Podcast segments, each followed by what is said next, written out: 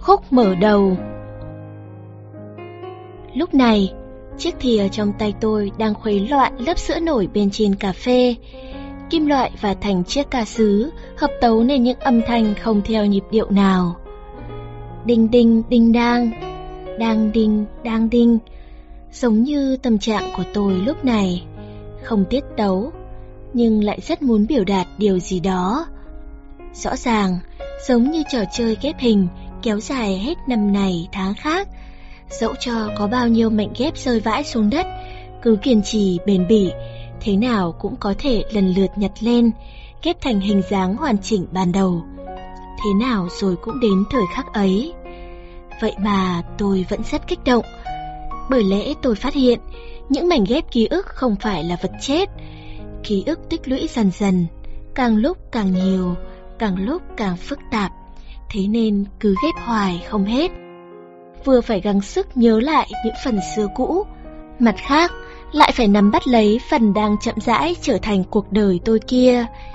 Những mảnh ghép thuộc về anh là những mảnh đơn giản nhất, không trải chuốt nhất, thẳng thơm nhất mà tôi từng thấy. Những người từng chơi trò ghép hình đều biết, hình vẽ phức tạp thực ra lại dễ nắm bắt, vì mỗi mảnh đều đặc biệt, thoáng cái là biết nó nên đặt ở vị trí nào. Nhưng càng là hình vẽ đơn giản, ví dụ trời xanh ngăn ngắt, cỏ mướt như thảm lại càng khó ghép cho hoàn chỉnh. Vì mỗi mảnh ghép đều quá đỗi mộc mạc, quá đỗi đơn thuần, tốn bao nhiêu thời gian vẫn không hiểu nổi quan hệ giữa mảnh ghép trên với mảnh ghép dưới và cả mối liên hệ của chúng với mình nữa. Tôi hít sâu một hơi, bổ sung dưỡng khí, dũng khí và cả mùi cà phê nồng đượm. Sau đó, tôi muốn kể một câu chuyện. Một cuốn sách chí ít phải có một câu chuyện gắn bên trong nó. Nếu muốn sách bán chạy, câu chuyện ấy tốt nhất là về tình yêu.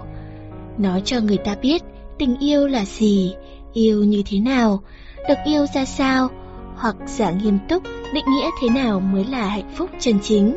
Dựa núi, núi sẽ đổ, dựa người, người sẽ già. Hạnh phúc vẫn phải dựa vào bản thân mới là bền vững nhất.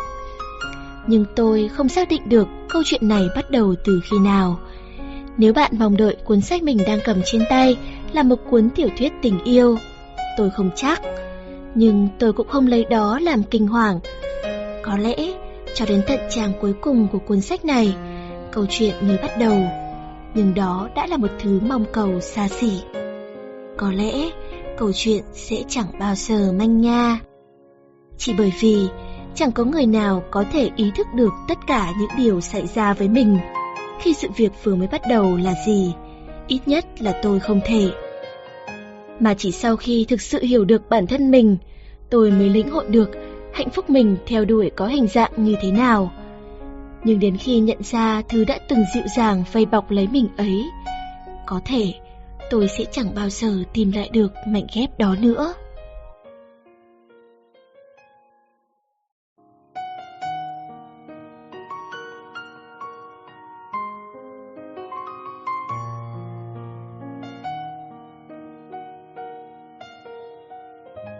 một chấm một May thay, Khởi điểm của câu chuyện rất thú vị, vì khởi điểm này là một người thú vị. Albus là biệt hiệu của cô nàng đồng tính nữ đầu tiên tôi quen biết trong đời. Lấy tên từ ông hiệu trưởng học viện Hogwarts, Albus Dumbledore trong Harry Potter. Còn lý do tại sao lại tự ruồng rẫy bản thân mà lấy tên của một ông lão già nua, râu tóc bạc trắng làm biệt hiệu cho mình thì cô chưa bao giờ nói mà tôi cũng chẳng bao giờ nghĩ đến việc hỏi. Albus để tóc ngắn, trông oách không chịu được. Cô là đồng nghiệp của tôi trong quán cà phê, cũng là tiền bối vào làm ở đây trước tôi nửa năm. Trước đó, cô từng làm một thời gian dài ở quán cà phê Oser nổi tiếng khắp Đài Trung. Albert thường gọi tôi là em gái, nhưng lại không cho tôi gọi mình là chị. Cô bảo gọi chị nghe rất buồn nôn cứ gọi cô là Albus được rồi.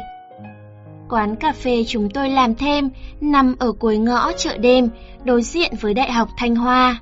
Có cái tên rất lãng mạn, đợi một người. Bởi vì thực sự quá lãng mạn, Thế nên lúc bấy giờ, trong kỳ nghỉ hè lên lớp 12, tôi mới bẽn lẽn bước vào đợi một người. Nộp bản lý lịch gần như trống trơn, chỉ có mỗi tên họ với số điện thoại nhà của mình.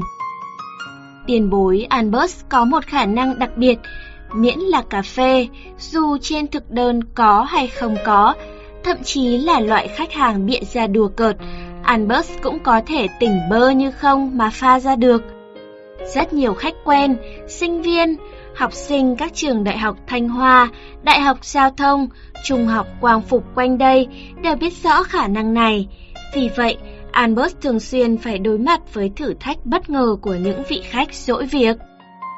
Còn nhớ tháng trước, lúc vào 7 giờ tối. Này chị, em...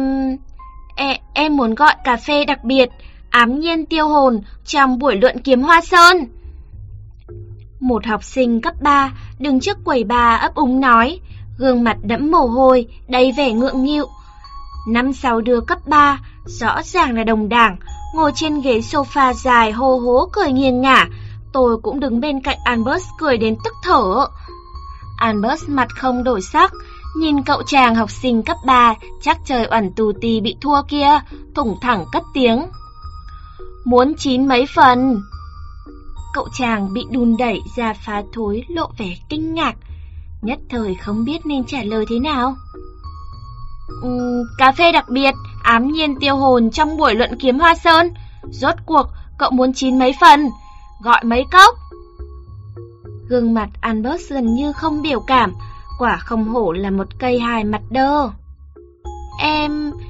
em muốn chín năm phần, sáu cốc, cảm ơn. Cậu chàng học sinh cấp 3, mồ hôi ướt đẫm lưng, không biết nên làm thế nào cho phải. Đám đồng đảng dỗi việc đằng sau lại cười to hơn. Nhưng 5 phút sau, Albert đã bưng 6 cốc cà phê bỏ thêm một đống hành tây nướng đen thui tới bàn của đám học sinh dỗi việc kia. Cả bọn đều ngẩn người ra nhìn cô. Hành tây đấy, tôi bỏ thêm hành tây. Albert lạnh lùng nói, đoạn quay đầu đi thẳng về quầy ba để lại sáu cậu chàng mặt mũi ngơ ngác. Sau đó lại rộ lên một trận cười lớn nữa. Rồi chủ nhật tuần trước nữa, lúc 2 giờ chiều. Em ơi, cho anh một cà phê trồn hương Sumatra. Một người đàn ông trung niên, bụng béo, mặc vest sẫm màu, miệng hút thuốc lá cố ý nói. Ông này là vị khách dỗi việc nổi tiếng của quán, tháng nào cũng phải đến gọi lung tung một lần, Chúng tôi đều gọi sau lưng ông ta là vua gọi lung tung. Có điều, cà phê trồn hương Sumatra mà vua gọi lung tung gọi lần này có thật, và lại còn rất đắt nữa. Bà chủ từng nói với tôi, loại hạt cà phê ấy được chế biến bằng cách đem sấy phân của một loài trồn tên là trồn xạ hương, chỉ sống ở Sumatra bài tiết ra sau khi ăn một số hạt cà phê đặc biệt vì hạt trong cơ thể loài trồn này tiết ra mùi hương đặc thù, nên phân chúng sau khi sấy khô có mùi sô-cô-la đậm đà. Nhưng trồn xạ hương càng ngày càng ít, bởi thế phân của chúng thuộc vào hàng quý hiếm, sản lượng toàn cầu cả năm không tới 50 kg. Sau khi qua tay đám đầu cơ tham lam người Nhật, một cốc phải bán hơn 900 đồng. Đồ hiếm như vậy, quán nhỏ như chúng tôi đương nhiên không có kênh đặt hàng mà cũng chẳng bao giờ nghĩ đến việc đặt. Dạ, loại cà phê ấy đắt lắm. Nếu chú muốn uống cà phê đậm mùi sô-cô-la, gọi cà phê ca cao nóng hay latte rắc vụn sô-cô-la được rồi. Trong thời tiết lành lạnh thế này cũng là một kiểu hưởng thụ rất hay đó ạ. Tôi hơi cuống, vội vàng cười tét miệng giới thiệu cà phê ca cao nóng chỉ 50 đồng một cốc hoặc latte rắc vụn sô-cô-la giá 70 đồng. Bà chủ trẻ tuổi ngồi một mình trên ghế trước quầy ba, hở hững lật xem tờ báo thời trang, không hề có vẻ muốn giải vay cho tôi. Gọi ăn boss của quán em ra đây, anh muốn uống cà phê trồn hương Sumatra. Vua gọi lung tung cười kha kha, phê phẩy tờ giấy bạc trên tay nói. Tiền anh đây không thiếu. Tôi nhìn ông vua gọi lung tung, tự cho mình là người hài hước kia, thở dài. Chết, Ai cũng nhận ra vua gọi lung tung, bụng thừa một lớp thịt muốn cưa cẩm Albert. Tiếc rằng ông ta không biết Albert là một lesbian, chỉ thích con gái ông ta không có chút cơ hội nào cả. Thế rồi Albert cầm cây lau nhà xuất hiện, lạnh lùng hỏi rõ món xa xỉ phẩm mà vua gọi lung tung muốn. Đoạn xoay người đi vào trong bếp, ôm con mèo tên Aku của quán đang ăn bánh mì ra, đặt lên quầy ba. Sumatra muốn đi ị chắc phải mất 30 phút, thêm vào thời gian sấy khô cũng mất 30 phút, cộng với 10 phút pha cà phê nữa, tổng cộng 1 tiếng 10 phút, chú có muốn đợi không? Albert chỉ thẳng vào con mèo Aku, nói Con Aku miệng vẫn đang nhai bánh mì Pháp, vẻ mặt đờ đẫn lắc lắc cái mông. Albert, cô em đừng dở trò nữa, con mèo này tôi cũng biết, nó tên là Aku. Vua gọi lung tung thoáng ngẩn người. Albert ôm bụng Aku lên, ngước nhìn bà chủ đang ngồi trước quầy ba xem tạp chí. Ây, Aku chết rồi, con mèo này chúng tôi mới nuôi, tên là Sumatra. Bà chủ chẳng buồn ngẩng đầu, điềm đạm nói xong lại tiếp tục chăm chú vào tờ tạp chí lá cải. Vua gọi lung tung trợn tròn mắt lên. Sumatra chỉ là tên nó thôi, tên đầy đủ của nó là trồn hương Sumatra. Tôi nhịn cười, làm ra vẻ nghiêm túc nói. Vua gọi lung tung trố mắt lên nhìn con mèo Aku vô tội bị đổi tên. Còn Aku ngáp một cái, hơi phả ra rõ hôi. Một tiếng mười phút, chú có đợi không? Albert thờ ơ nhìn vua gọi lung tung. Cuối cùng, vua gọi lung tung gọi một cốc latte rắc vụn sô-cô-la mang đi, rồi hằn học cuốn gói. Tôi không kìm được, phá lên cười khành khách trong quán. Nhưng Albert và bà chủ chỉ hững hờ tiếp tục công việc dở dang, tựa như tất cả đều chưa từng xảy ra. Quả là một cặp đôi xuất sắc trong giới chọc cười. Có điều, Aku thì hơi đen đủi. Từ giờ trở đi, nó bị đổi tên thành trồn hương Sumatra, gọi tắt là Sumatra, hỏng đối phó với những yêu cầu can quấy tương tự về sau. Câu chuyện này xin được bắt đầu từ quán cà phê thú vị có tên Đợi một người đi. Tháng 9 năm 2000, lúc đó tôi đã thử việc trong quán được một kỳ nghỉ hè, bước vào học kỳ 1 của năm lớp 12, Châu Kiệt Luân vừa ra đĩa nhạc đầu tiên của anh.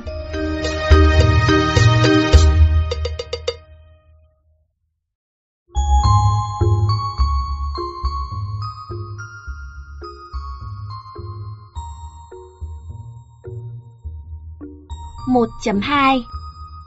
Albert lợi hại quá, phải em thì chẳng có cách nào đối phó được với yêu cầu vô vị của đám đàn ông rách việc ấy. Tôi tập đánh bọt sữa bằng tay, bọt sữa đánh kiểu này dịu và hợp khẩu vị hơn. Em gái à, chỉ cần em làm đủ lâu, em cũng có thể pha ra tất cả các loại cà phê, dù nó có tồn tại hay không tồn tại trên cõi đời này. Albert đang rửa chiếc cốc sứ đáng yêu, in hình chó Snoopy, tiếp tục nói như thể chẳng liên quan gì đến mình. Còn uống được hay không thì không phải trách nhiệm của em, đấy là việc của đám dỗi hơi kia. Chị nói cũng phải. Tôi lại bật cười, nhẩm học thuộc từ vựng bài đầu tiên trong cuốn sách tiếng Anh để ở trên bàn. Dụng cụ đánh sữa trên tay tiếp tục khuấy đảo. Đã vào học một tuần rồi, tôi vẫn đang điều chỉnh cuộc sống vừa làm thêm buổi tối vừa ôn thi đại học, khiến đám bạn học thoạt nghe thấy rất oách của một nữ sinh cấp 3. Hiện tại, tôi tự cho rằng sinh hoạt như vậy là rất có kế hoạch, bừng bừng trí tiến thủ, chứ không giống các học sinh cấp 3 thông thường, Tàn học xong lại phải đến lớp phụ đạo, tiếp tục những cơn buồn ngủ còn chưa dứt. Những mảnh giấy nhỏ ghi chuyện riêng vẫn chưa chuyển hết trên lớp học chính, hoặc không thì chui vào mấy quán nét mù mịt khói thuốc, tranh cướp phích lịch vô địch đại bảo kiếm, hay những đồng tiền vàng không thể tiêu xài với lũ quái vật trong thế giới ảo, vân vân và vân vân. Làm thêm trong quán cà phê, sực nức mùi thơm, có thể học các kiến thức trong môn pha cà phê và cả cách thưởng thức mùi vị. Có thể làm việc chung với cây hài mặt đơ Albert, có thể học hỏi triết học nhân sinh mà bà chủ trẻ tuổi hài hước sâu sắc, khó dò tự phát minh ra. Đấy mới là cuộc sống sau giờ học của một nữ sinh cấp 3 lành mạnh. Thỉnh thoảng có bạn học đến ủng hộ, tôi cũng có thể đeo tạp dề trắng, giống như một nàng công chúa nhỏ, bưng những cốc cà phê mình tự pha, cùng với bánh xốp nóng dưới caramel thành hình trái tim ra đặt trước mặt họ, hưởng thụ cảm giác hư vinh. Nhìn đi, tôi còn tự lập hơn các cậu đấy nhé. Phải rồi, em không đi học phụ đạo, lại đến đây làm thêm, ở nhà không may mắn à? Lúc Albert rửa xong cốc chén đã là gần 10 giờ rưỡi, quán cũng sắp đóng cửa. Không, tuy bố em phản đối, nhưng em đã nói trước với mẹ rồi. Nếu thành tích thi tháng của em trên bảng xếp hạng toàn trường không bị tụt, em có thể ở đây kiếm tiền tiêu vặt, không phải đến mấy lớp phụ đạo chán phèo kia. Lớp phụ đạo chán lắm, đến học thì cũng vẫn chuyển giấy buôn chuyện với bọn con gái ở đó thôi. Còn không thì lại có một đống con trai thối, tưởng mình hay ho lắm, suốt ngày muốn làm bạn với lũ con gái. Đúng là đọc tiểu thuyết nhiều quá. Tôi nói, cố ý nhấn giọng vào hai chữ làm bạn. Nữ sinh cấp 3 ghét bọn con trai, đây là chuyện hai năm rõ mười, duy chỉ có Albert là ngoại lệ. Thế em về nhà tắm một cái, học bài thêm một lúc rồi đi ngủ đi, Albert nói. Albert mặt lạnh, sao lại lo lắng việc học hành ở trường của em hơn cả em thế? Tôi lè lưỡi. Tôi đây chỉ không muốn hai tháng nữa lại phải huấn luyện nhân viên mới từ đầu thôi. Albert cười lạnh lùng. Albert thu dọn chiếc cốc sứ cuối cùng, nhìn đồng hồ trên tường, 10 giờ 25 phút, còn 5 phút nữa là đóng cửa. Nhưng cả ngày hôm nay, cà phê đặc biệt, bà chủ đặc chế của bà chủ chưa bán được cốc nào, vì vậy bà chủ vẫn đang đợi một người. Trong quán không có khách, bà chủ ngồi một mình bên chiếc bàn tròn nhỏ bằng gỗ tách đọc sách. Chị để chân trần, khoanh tròn trên chiếc ghế sofa phủ vải nhung trắng. Trên mặt bàn chỉ có hai cốc cà phê rỗng sạch sẽ. Hãng còn 5 phút nữa. Albert cởi tạp dề trắng gấp lại, châm một điếu thuốc. Chỉ khi sắp hết giờ làm, trong quán không có khách, Albert mới hút một điếu thuốc. Cô lúc nào cũng trầm ngâm suy nghĩ, đợi cánh cửa sắt kéo xuống, sau đó đi rủ cô bạn gái đang học đại học đi ăn đêm. Anh ấy nhất định sẽ đến, tôi nói, ngoài người trên quầy ba uống chỗ bọt sữa và đánh lúc nãy. Bà chủ ngẩng đầu, nhìn tôi cười cười, chị cũng biết điều đó. Bất kể ban ngày bận rộn công việc đến mấy, buổi tối trời mưa to gió lớn thế nào, kể cả ở Tân Trúc, đột nhiên có vòi rồng, tuyết rơi, mưa đá, người ấy cũng sẽ cố gắng hết sức đến đây, uống cốc cà phê không pha trộn, khẩu vị mãi mãi không xác định. Mỗi ngày chỉ chia sẻ với một người do chính tay chị pha chế, sau đó nói chuyện phiếm với chị. Tuy rằng người đó chưa bao giờ xuất hiện bởi vì câu chuyện của bà chủ cũng chưa bắt đầu.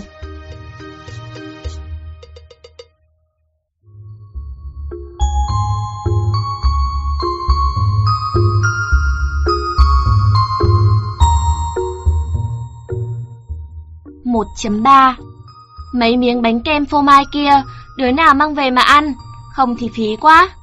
Bà chủ chỉ đấu bánh kem còn thừa trong tủ quầy kính, chuyện thường ngày. Đang giảm béo. Albert giơ tay, dập điếu thuốc, xoay người chuẩn bị kéo cửa sắt xuống. Vậy là tôi liền vui vẻ cho bánh kem phô mai tươi ngon vào hộp giấy, định bụng mang về làm đồ ăn đêm cho bố mẹ đã mệt mỏi cả ngày. Hai người hẳn sẽ rất vui vì khéo sinh được một đứa con gái hiểu chuyện lại còn làm thêm trong quán cà phê. Lúc về, tôi ngồi trên xe đạp, dừng lại trước ngọn đèn giao thông đối diện Đại học Thanh Hoa. Ngọn đèn giao thông trước chợ đêm Đại học Thanh Hoa rất nổi tiếng vì các sinh viên đại học, nghiên cứu sinh, thậm chí cả giáo sư và trợ giảng ở đây đều coi cầu vượt đi bộ trên đường Quang Phục là không khí. Lấy tiếng còi tuyết tuyết và hiệu lệnh chỉ huy của cảnh sát giao thông làm tham khảo để vượt đèn đỏ. Người nào người nấy cứ thấy kẽ hở là luồn lách, chạy qua con phố lớn xe cộ đi lại như mắc cưỡi. Tôi lấy làm nghi ngờ, không biết khi vào đại học có phải mình cũng sẽ quên sạch luật lệ giao thông hay không? Nhưng nói đi cũng phải nói lại, hàng ngày đi làm và tan làm, tôi đều thấy những sinh viên đại học dũng cảm hăng hái, quên mình xông qua đường cái, bộ dạng tươi cười hị hả của họ rất khó gặp trong không khí cần cù ngột ngạt ở lớp phụ đạo. Vào đại học, nhất định là một quá trình gần như phép màu trong đời, sẽ khiến đám học sinh cấp 3 nặng nề tử khí thay da đổi thịt. Những cô gái dạng dỡ giống như tôi sẽ có quyền quyết định có cần mặc váy đi học hay không. đám con trai cũng không còn chỉ biết chơi bóng rổ hay trò chơi điện tử nữa. Chỉ còn một con phố và 331 ngày nữa là cuộc sống đại học sẽ mở ra trước mặt. Tôi rất chờ mong, thậm chí còn hơi sốt ruột. Vì vậy, tuy rằng gần như ngày nào tôi cũng đến quán cà phê trình diện, học cách độc lập và trải nghiệm cuộc đời trước chúng bạn, nhưng ngày nào tôi cũng ôn bài, làm các đề luyện tập trong sách tham khảo đến hơn 2 giờ sáng mới đi ngủ. Hơn 4 tiếng sau, 6 giờ 5 phút ra khỏi giường, mắt mũi nhập nhèm, ngái ngủ, phóng tới trường nữ sinh Tân Trúc, tham gia những bài kiểm tra buổi sớm nhiều không kể xiết, lờ đờ như hồn ma bóng quế làm cho xong bài. Có điều, giữa thành tích của tôi và ngôi trường đại học cách một con phố cùng 331 ngày kia, rõ ràng còn một khoảng cách cần phải cố gắng nhiều. Đèn xanh rồi. Tôi vừa nghĩ bài luận môn tiếng Anh trong đầu, vừa đạp xe về phía nhà mình. Chủ đề hôm nay là If I Were a President, vậy nên tôi nghĩ vẩn vơ, xem mình muốn cải tạo Đài Loan thế nào. Chiếc xe đạp sóc nảy trên con đường gập ghềnh lồi lõm. Tôi cẩn thận giữ thăng bằng, tránh không để mấy cái bánh kem phô mai đựng trong túi ni lông treo ở ghi đông xe rơi xuống đất. Tân Trúc còn được gọi là thành phố gió. Về đêm, gió rất lớn, đường Quang Phục có một số đoạn hơi dốc xuống, gió đêm thổi thốc vào mặt, hai chân tôi không hiểu sao có phần khó nhọc, gần như phải đạp giật lùi. Đầu óc vốn đang đầy các thành ngữ tiếng Anh, dần dần không sao nghĩ ngợi được gì nữa, bèn bỏ luôn, đổi sang ngâm nga bài muốn cùng em đi hóng gió của trường học hữu cho hợp cảnh hợp tình. Tôi dồn sức nhấn pedal, chiếc xe đạp cũ kỹ bỏ qua hết ngã tư này đến ngã tư khác. Về được đến nhà ở ngoại vi trung tâm thành phố thì đã 11 giờ. Tôi cũng ướt sũng cả mồ hôi, tôi nghĩ chẳng bao lâu nữa mình sẽ tập được một đôi chân kiên cường, bắt khuất, mập như củ cải. Mở cánh cửa sắt đã kéo vào một nửa không khí trong nhà lúc nào cũng phảng phất mùi hương trầm nhàn nhạt. TV trong phòng khách nhỏ đang chiếu một chương trình vớ vẩn kiểu phim truyền hình chính trị mà những người thuộc lứa bố mẹ tôi rất thích xem. Bố, hôm nay bà chủ lại khao này, tôi đặt bánh kem lên bàn, thứ này đắt lắm nhỉ? Bố tôi mở hộp giấy ra nói, vâng, được lời rồi. Tôi đeo ba lô nhảy tưng tưng lên gác. Anh con đang tắm, con lên học bài trước đi, nó tắm xong sẽ lên gọi con. Bố đứng ở đầu cầu thang lớn tiếng nói, Bố tôi lái xe cả đời. Thời trẻ, ông từng lái máy xúc, cần cẩu, máy ủi.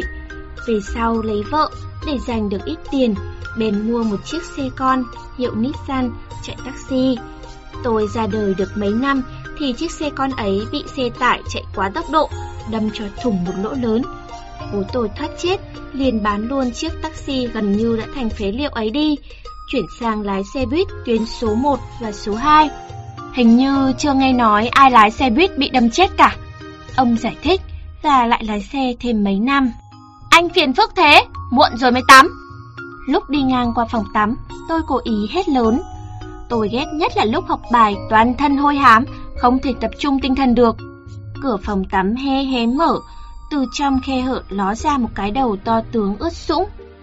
Thối chết đi được, cái gì chắn trước cửa mà thối thế không biết. Sau đó lại rụt vào, Tôi thực sự muốn đá cho cái đầu ấy một phát. Tôi chỉ có một người anh trai, không có em trai hay chị em gái. Nghe nói anh trai đều rất chiều chuộng em gái, bảo vệ em gái, nhưng đấy chỉ là lời đồn đại không đúng sự thực chút nào. Ông anh ngốc nghếch 20 tuổi đầu nhà tôi chỉ biết bắt nạt em, tranh bồn tắm, tranh toilet với em. Nghe lúc em đang tắm mà ở bên ngoài phát ra những tiếng giết lanh lảnh thê lương, giả ma dọa cho em sợ thậm chí còn dùng chung phòng ngủ với em suốt 17 năm nữa. Cái con người đó, độ tuổi tâm hồn còn chưa đến 20 này, tên là Lý Phong Danh, đang học năm thứ ba khoa kiến trúc trường Đại học Trung Hoa, lập chí sau này trở thành kiến trúc sư. Nhưng cô em gái đáng yêu của anh ta, tức là tôi, áng chừng rằng đem mức độ cố gắng của anh ta trừ đi độ cao của đống truyện tranh chất trong tủ sách sau đó nhân với chỉ số thông minh nghèo nàn mà anh ta sở hữu, thì kết quả là chàng thanh niên có chi khí, tên gọi Lý Phong danh này chỉ làm được chân đốc công cu ly là cùng.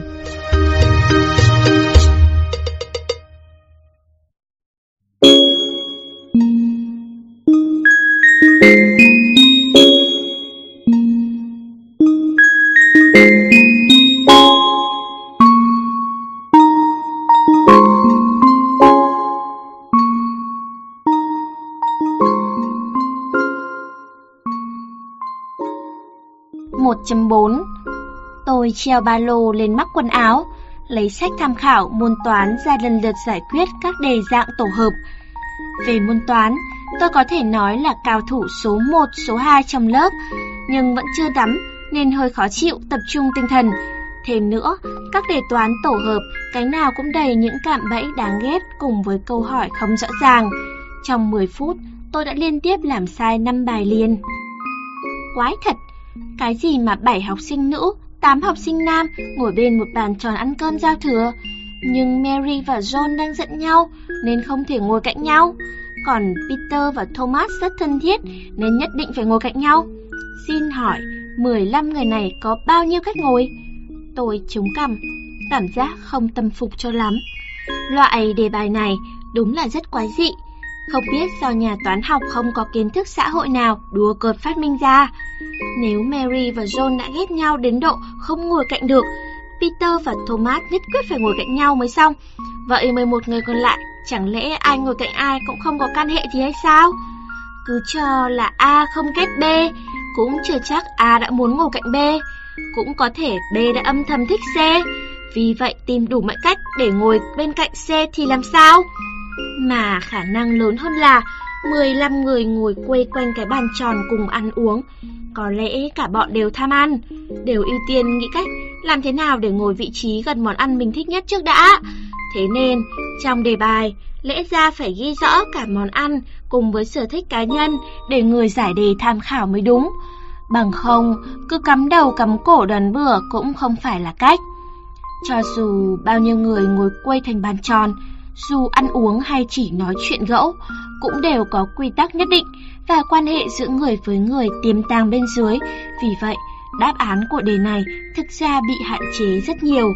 Cứ đơn thuần giải đề thực sự là vô cùng nhàm chán. Nhưng nhìn từ một khía cạnh khác, ai ngồi cùng với ai chẳng phải đã được định đoạt từ trước khi hình thành vấn đề đó sao?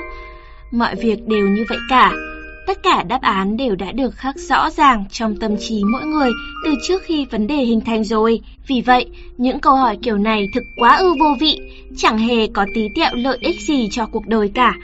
Nhưng tôi hiểu rõ, nếu tiếp tục giữ lấy cái suy nghĩ cần thiết thực ấy, tôi sẽ chẳng giải được đề bài nào.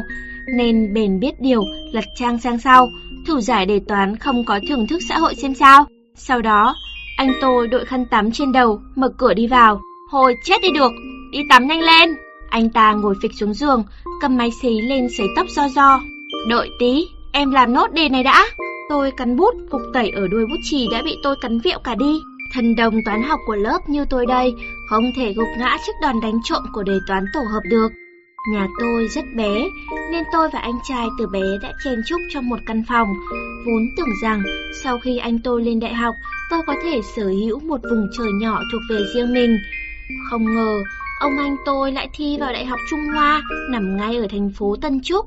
Để tiết kiệm tiền và tiện bắt nạt tôi, anh ta không dọn ra ngoài thuê phòng trọ, mà vẫn giúp ở nhà như trước, tiếp tục lây nhiễm sự ấu trĩ, hết thuốc chữa của mình cho tôi.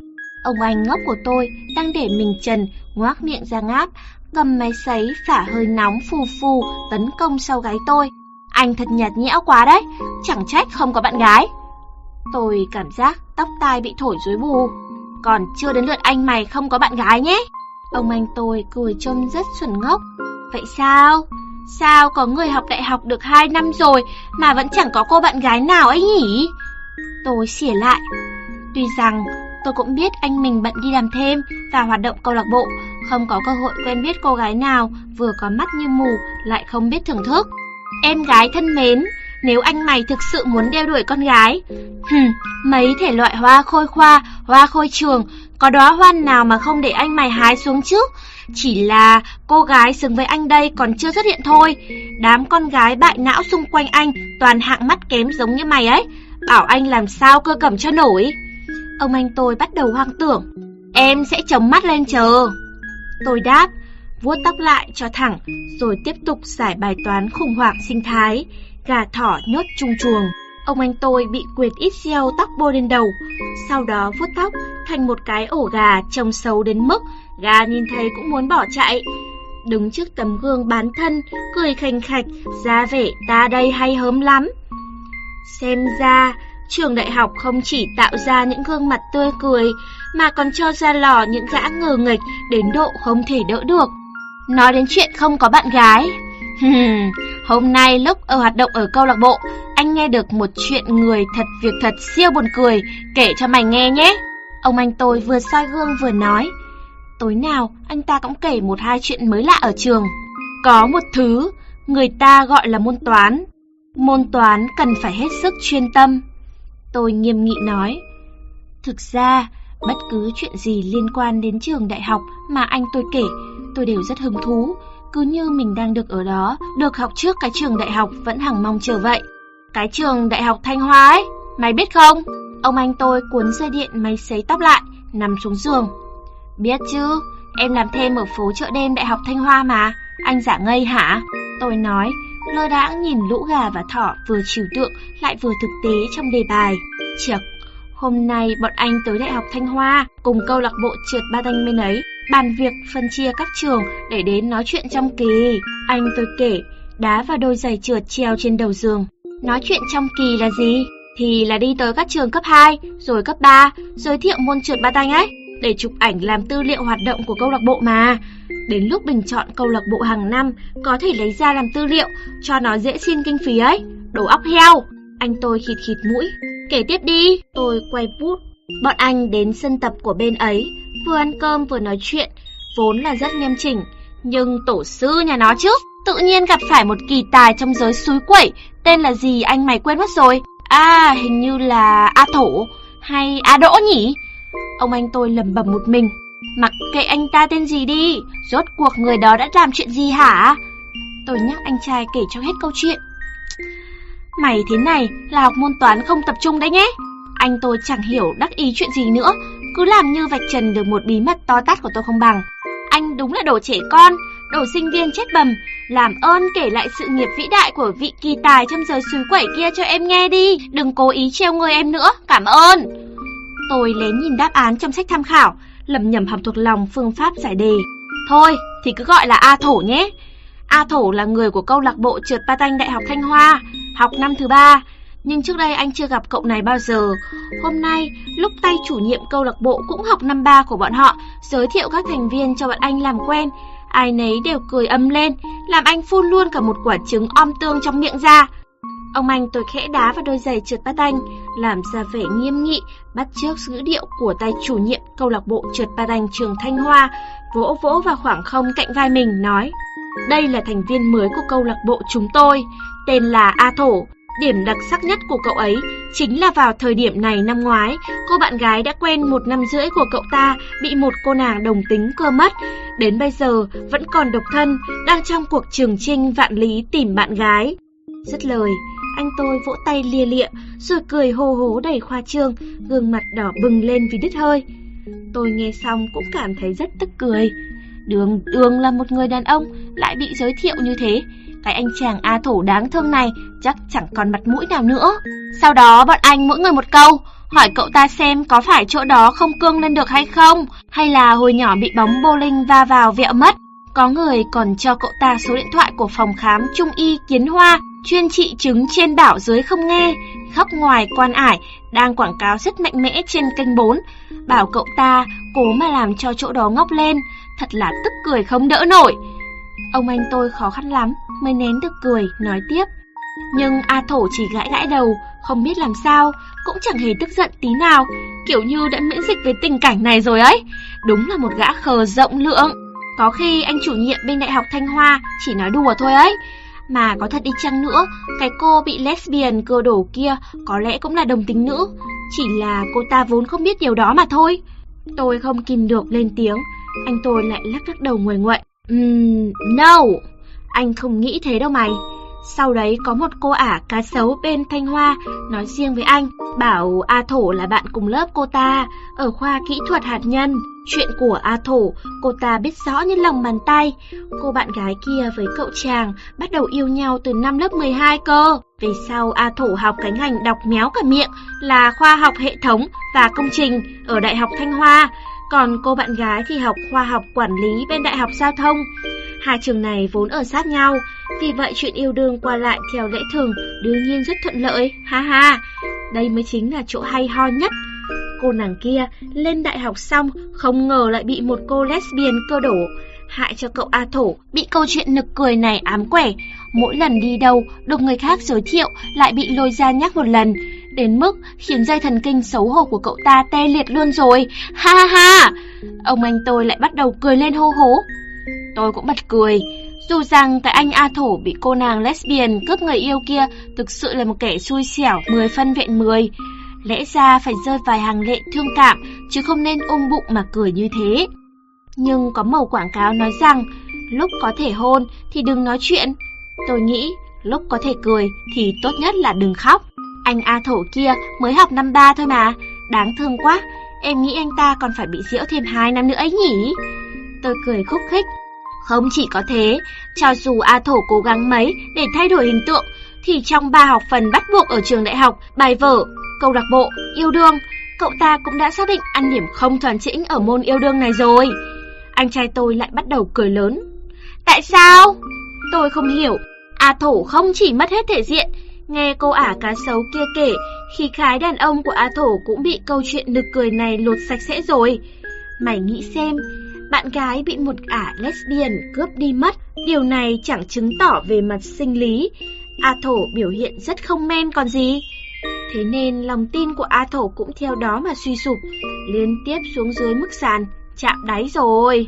Anh tôi bật ngọn đèn ở đầu giường lên, tiện tay rút một quyển truyện tranh, mở ra. Cũng đúng, một anh chàng không có lòng tin thì không thể nào triển khai hành động với cô gái mình yêu được. Huống hồ, cũng chẳng có cô gái nào yêu nổi anh chàng không có lòng tin. Thế có khác gì thu nhận một thằng bé con không nhà không cửa lại hay chảy nước mũi đâu cơ chứ? Em chỉ có thể nói, ở trường đại học, loại người nào cũng có, chuyện gì cũng xảy ra được. Tôi nói, gập cuốn sách tham khảo lại. À thổ, một phút mặc niệm dành cho anh.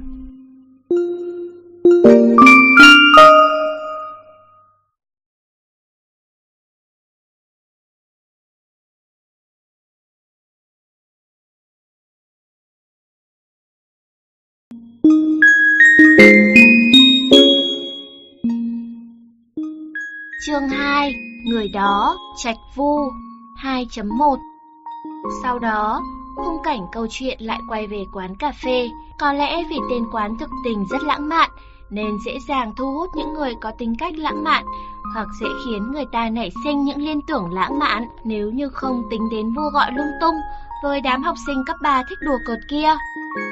Người tôi thích đang ngồi ngay đó, cách tôi chưa đầy 5 bước chân. Quán cà phê đợi một người, 8 giờ rưỡi tối, trên bàn gỗ nhỏ màu tím có hai cốc latte anh gọi. Một cốc cho anh, một cốc cho bạn gái anh. Người ấy tên là Trạch Vu. Dương Trạch Vu. Thế thì sao? Bạn gái anh hỏi. Thế nên, cuối tuần này anh phải đi Cao Hùng, tranh cúp thuế giáo dục. Thực sự không thể đi họp lớp với em được. Em cũng biết, năm ngoái suýt nữa, anh đã trở thành người hùng biện xuất sắc nhất rồi mà. Chủ đề năm nay rất có ý nghĩa, anh lại là chủ nhiệm câu lạc bộ, nhất thiết phải dẫn đội tham gia. Dương Trạch Phu chậm rãi nói, bạn gái của anh kiêm tình địch của tôi, lại tỏ vẻ không thể thông cảm, chẳng thèm uống ngụm cà phê nào. Tôi giả bộ lau kính ở gần đó, thực chất là đang nghe lỏm bọn họ nói chuyện. Sau 26 lần nghe trộm, tôi cũng quen với Trạch Phu. Trạch Phu là sinh viên năm 3, khoa công nghệ thông tin trường đại học giao thông, chủ nhiệm câu lạc bộ Hùng Biện. Ở Anh cái gì cũng to tướng, trừ cặp kính dệt, mắt kính hơi ngả xám kia, mắt anh to tướng, tay anh to tướng, đi giày cỡ 12 to tướng, thân hình to tướng, cao đến 1m82. Tôi kiễng chân lên, vừa khéo ngả đầu được vào lồng ngực ấm áp của anh, quả đúng là trời sinh một cặp. Thỉnh thoảng, Trạch Vu đến quán, lật dở tạp chí thương mại giết thời gian, hoặc ôm máy tính sách tay đến gõ báo cáo. Lúc có một mình, anh thích ngồi ở một góc cố định, xem mấy quyển tạp chí cố định, gọi cố định một loại cà phê Kenya. Chỉ khi cùng đến với bạn gái, Trạch Vu mới gọi latte mà cô ta thích nhất, thật là chu đáo hết mức. Mỗi lần anh ta đến, tôi đều không thể che giấu được trạng thái hồn vía lên mây cùng nụ cười vui sướng nơi khóe miệng, tâm trạng vui vẻ suốt cả buổi tối. Tuy rằng tôi chỉ nói chuyện với anh ta mỗi một lần. Anh rất xin lỗi, ngay đôi mắt to của anh cũng tỏ vẻ nhân nhượng chịu đựng. Em mặc kệ, tháng trước anh đã hứa cùng em đi học lớp cấp 3 rồi còn gì. Sao có thể nói mà không giữ lời chứ? Bạn gái anh dầu môi lên. Nếu là tôi, tôi sẽ để anh đi. Cuộc thi hùng biện là nơi tập trung những con người thông minh tuyệt đỉnh đấy. Sao có thể ngăn cản người tài hoa xuất chúng như anh được? Xin lỗi, tại anh không tốt. Sau cuộc thi anh nhất định sẽ bù đắp cho em. Em xem, cả chủ nhiệm câu lạc bộ hùng biện như anh còn nói không là em, thua đến mức á khẩu luôn, chỉ biết xin lỗi luôn miệng đây này. Trạch Phu rồi rít nói, cô bạn gái dã man kia rốt cuộc cũng nở một nụ cười tạm coi được. cãi nhau có phải tốt hơn bao nhiêu không? Mặc dù tôi chỉ học sinh cấp 3, cũng không dám mong đợi điều gì. Lao đi lao lại cửa kính, nhìn bóng trạch vu phản chiếu trên đó. Tôi hồi tưởng lại tình cảnh lần đầu tiên gặp anh, giống như đoạn mở đầu của mọi cuốn tiểu thuyết lãng mạn. Ngày hôm đó, trời mưa to, tôi đi làm ngày đầu tiên. Thank you.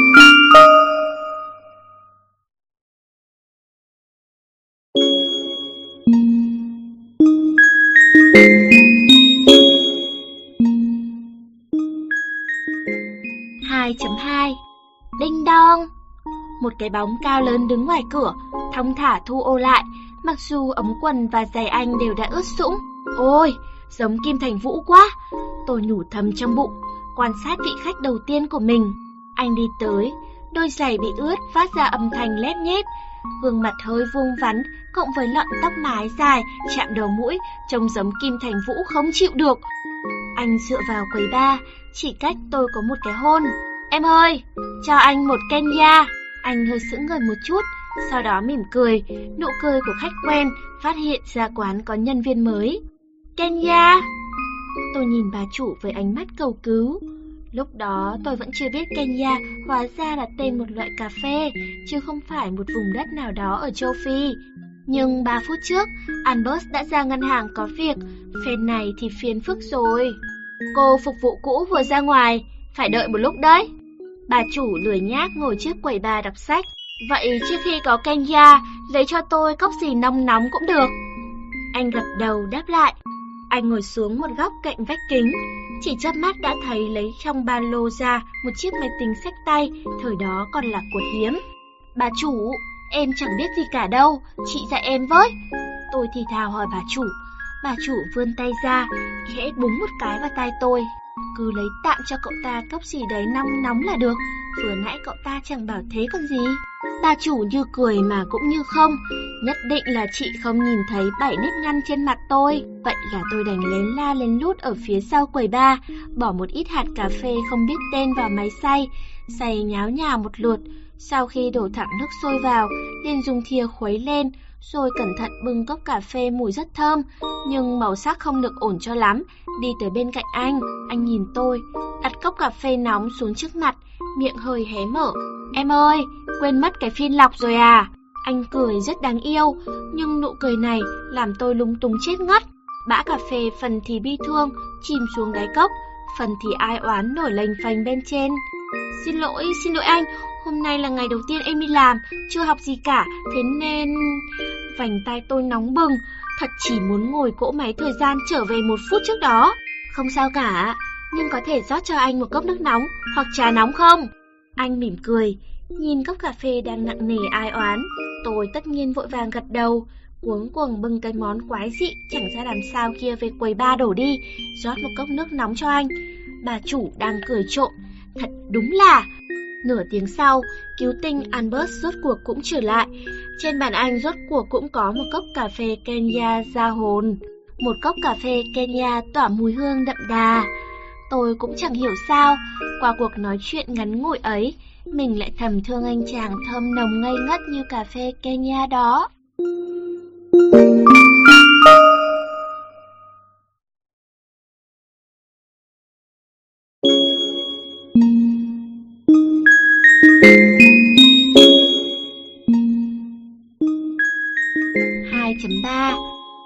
Tấm kính quả tình đã bị tôi lau đi lau lại đến mức hoàn mỹ như không thể tồn tại. Tôi đành phải chuyển qua lau nhà. Nếu anh giành giải nhà hùng biện xuất sắc nhất, anh nhất định sẽ cảm ơn em thật đàng hoàng lúc đọc diễn văn nhận giải mà. Anh cầm cốc latte lên, nhẹ nhàng chu đáo, như thể nâng tay bạn gái, uống một ngụm. Thế mà gọi là bồi thường cái nỗi gì? Em muốn anh phải viết 30 lá thư xin lỗi thật đáng yêu, lần lượt gửi cho các bạn học cũ của em, giải thích với họ tại sao anh không thể đi học lớp với em được. Bạn gái của anh làm bộ đáng yêu hơn giận. Nhưng thực tình, cô ta chẳng đáng yêu tí tẹo nào cả. Yêu cầu tệ hại này hệt như điều ước tân xỉu năm xưa vậy. Căn bản chính là muốn khoe khoang cô ta có một người bạn trai cực kỳ chu đáo. Vì vậy Trạch Vu trao mày lại. Từ chối cô ta đi, nói cho cô ta biết như vậy là rất trẻ con. Tôi thầm nghĩ, dùng cây lau nhà khẽ khẽ chạm vào giày Trạch Vu một cái, coi như cổ vũ tinh thần cho anh. Được, nhưng phải đợi anh thi đấu xong mới có thời gian. Trạch Vu nghiêng đầu ngẫm nghĩ, rốt cuộc cũng cất tiếng. Sao mà được? Thư xin lỗi, tất nhiên phải gửi đến các bạn em trước khi đi học lớp chứ lại. Anh không biết, xong việc mới xin lỗi là chẳng có tí thành ý nào à? Bạn gái anh kiên quyết lắc đầu. Tôi vừa lau nhà, vừa tức đến nổ đòn đỏ mắt. Sao lại có loại bạn gái điêu chắc như thế chứ? Thật đúng là bông hoa nhài cắm bãi cất trâu. Thôi được, viết địa chỉ các bạn học cấp 3 của em ra giấy. Ngày mai đưa cho anh, ngày kia sẽ anh sẽ đi gửi thư. Trạch vù cười khổ, nụ cười rất có phong độ của trang hiệp sĩ. Tôi sắp ngất xỉu đến nơi. Tiếp theo, hai người họ nói đến chuyện sang năm chuẩn bị thi vào viện nghiên cứu. Tôi không hứng thú nghe nữa, ra sau quầy ba buồn bực học bài địa lý thế giới. Được một lát, cô bạn gái điêu chắc của Trạch Vu ra về trước, chỉ thấy anh thở phào nhẹ nhõm, lấy chiếc máy tính sách tay to tướng ra, đặt lên cái bàn tròn nhỏ, bắt đầu đánh máy. Rốt cuộc tôi cũng không kìm được nữa, tôi pha một cốc cà phê Kenya. Đây là loại cà phê tôi pha ngon nhất, hít thở sâu, đưa mắt nhìn bà chủ. Bà chủ đang mê mải làm nhà bánh gừng, chỉ dùng ánh mắt ra hiệu tôi muốn làm gì thì làm. Albert ngáp một cái, đẩy đẩy gọng kính bằng nhựa màu đỏ. Cô cũng không có ý kiến gì. Vậy là tôi bưng cốc cà phê Kenya, đi tới bên cạnh Trạch Vu, lúng túng ngồi xuống. Mời anh uống. Tôi nói, đoạn dề dặt đẩy cốc cà phê tới trước mặt Trạch Vu. Em biết anh thích uống Kenya. Trạch Vu thoáng kinh ngạc, nhưng lập tức gật đầu cảm ơn. Tất nhiên là biết, vì những lúc đến đây một mình, anh chỉ gọi một cốc cà phê Kenya, cùng lắm là thêm một miếng bánh kem nhỏ, không nhớ cũng phải nhớ. Tôi cố hết sức để cười thật dịu dàng ý nhị. Trịch Vu cầm cốc sứ lên, cười cười, uống cà phê do chính tay tôi pha chế. Em đúng là một người quan sát nhạy bén. Trạch Vu nói, đây chắc là khen ngợi, hay là đang chê cười em? Tôi cười cười, coi như khởi đầu câu chuyện, khởi điểm để làm quen với nhau đi. Trạch Vu cười rất thong dong, anh đúng là một người giỏi giao tiếp, quả không hổ danh chủ nhiệm câu lạc bộ hùng biện. Vậy cô bé nhạy bén, có biết tại sao lần nào anh cũng ngồi trong góc không? Trạch Vu đưa ra một câu hỏi đơn giản. Tôi chỉ xuống bộ sạc máy tính xích tay của anh ở dưới đất, cười cười. Trạch Vu cũng cười. Có lúc Trạch Vu ngồi ở quán đến 2-3 tiếng đồng hồ, ngón tay múa lượn trên bàn phím, như thể đang chơi dương cầm vậy. Anh ngồi trong góc, là vì ở dưới góc tường có ổ cắm, có thể cung cấp điện không hạn chế để ngón tay anh múa không ngừng nghỉ. Quả nhiên rất nhạy bén. Trạch Vu khen ngợi. Không, câu hỏi của anh không cần phải là người nhạy bén cũng có thể trả lời được. Tôi lắc đầu. Chật, Trạch Vu nói. Chỉ cần lưu tâm một chút là sẽ chú ý thấy thôi mà. Tôi đáp. Thì ra là thế, em rất lưu tâm anh à. Trạch Vu cười. Mặt tôi chắc đã đỏ bừng lên. Tôi biết được điều đó qua nhiệt độ bàn tay mình. Thật thất lễ quá. Tôi đột nhiên trở nên rất có gia giáo. Đối thủ hùng biện, tôi không thấy bạn có gì thất lễ cả. Anh tỏ vẻ cực kỳ nghiêm chỉnh. Trong cái xã hội chỉ toàn logic thương mại này, có thể không bị coi như một người tiêu dùng xa lạ trong một quán cà phê, thực ra là điều khiến người ta rất vui sướng. Em nghĩ là em hiểu ý anh. Tôi chợt nhớ đến tác phẩm Con người một chiều, đó là tài liệu ngoại khóa của môn chủ nghĩa tam dân của chúng tôi. Vì vậy, hẳn là đến lượt anh mời em một cốc cà phê, trà hay là nước lọc đun sôi. Anh cười, nụ cười rất thành thật. Hôm đó thực sự rất xin lỗi, em vừa mới đi làm chưa biết gì cả, đành phải để anh uống nước lọc đun sôi không có mùi vị. Tôi lè lưỡi, đừng thù dai vậy chứ. Anh đâu có thù dai, nước sôi cũng có mùi vị mà, nóng chính là vị của nó. Anh cảm ơn tôi. Vì vậy, anh nhất định phải mời em uống một cốc gì đó. Có lý nào lại để khách mời nhân viên của quán trong chính cái quán ấy chứ? Tôi nói, thế này quả tình có hơi hoang đường. Vậy là anh cũng không khăng khăng nữa, chỉ nhìn tôi. Tuy rằng không nói gì thêm, nhưng tôi không hề cảm thấy ngượng ngùng. Sau đó thì sao? Trạch Phù đột nhiên bật cười. Dạ, tôi bối rối. Sao lại muốn mời anh cốc cà phê này? Anh cười. Anh không hỏi, em cũng quên béng mất. Tôi kinh ngạc trước sự đãng trí của mình. Thế nên anh rút lại lời vừa nói. Em không phải là người nhạy bén rồi. Anh uống một ngụm cà phê. Đúng là không phải. Tôi thừa nhận. Thế nên sau đó thì sao? Anh lặp lại. Phải rồi. Tôi lại thêm một phen kinh ngạc. Lần này liền đứng dậy. Xin lỗi, thực ra em không nên lo chuyện bao đồng, nhưng em thực sự không hiểu nổi tại sao anh lại xử sự tử tế đến thế, có thể nhẫn nhịn được người bạn gái như vậy. Yêu cầu của chị ta thực quá là không nghĩ đến anh. Tôi chắc tay trước ngực, áy náy nói, em chỉ tò mò thôi, không có ý gì khác. Em nghe trộm bọn anh nói chuyện, lông mày trạch phu nhướng lên, đã biết rồi còn cố tình hỏi. Tôi lè lưỡi, hy vọng biểu hiện này của mình rất đáng yêu, tôi đã luyện tập từ lâu lắm rồi.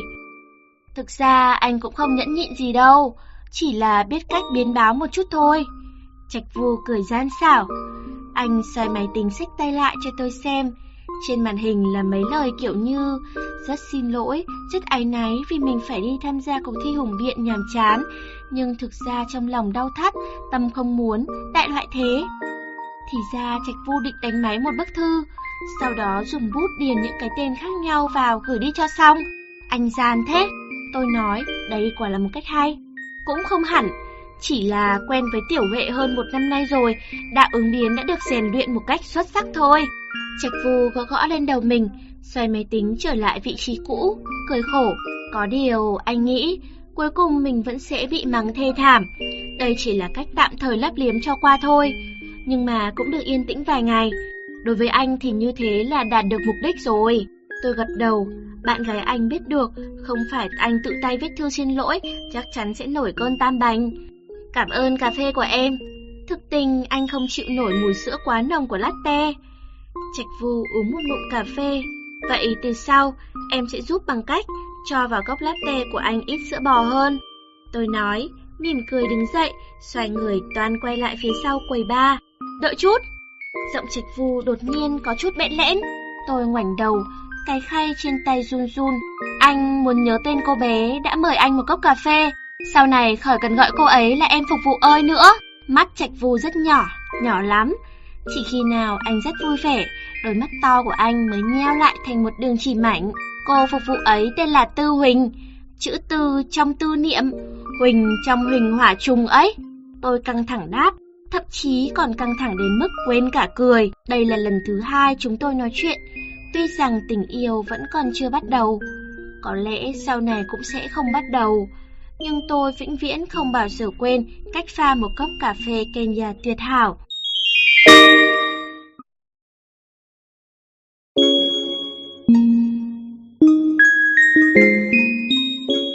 Hai chấm bốn Đừng mơ mộng nữa! Giờ tự học, Tiểu Thanh ngồi đằng sau vỗ vỗ vào đầu tôi, đưa cho một mảnh giấy. Tiểu Thanh là bạn tốt nhất của tôi. Có điều, chúng tôi khác với những đôi bạn thân truyền thống trong trường trung học nữ ở chỗ. Cá tính của tôi và Tiểu Thanh đều rất độc lập. Lúc đi vệ sinh, chúng tôi không quen rủ nhau cùng đi.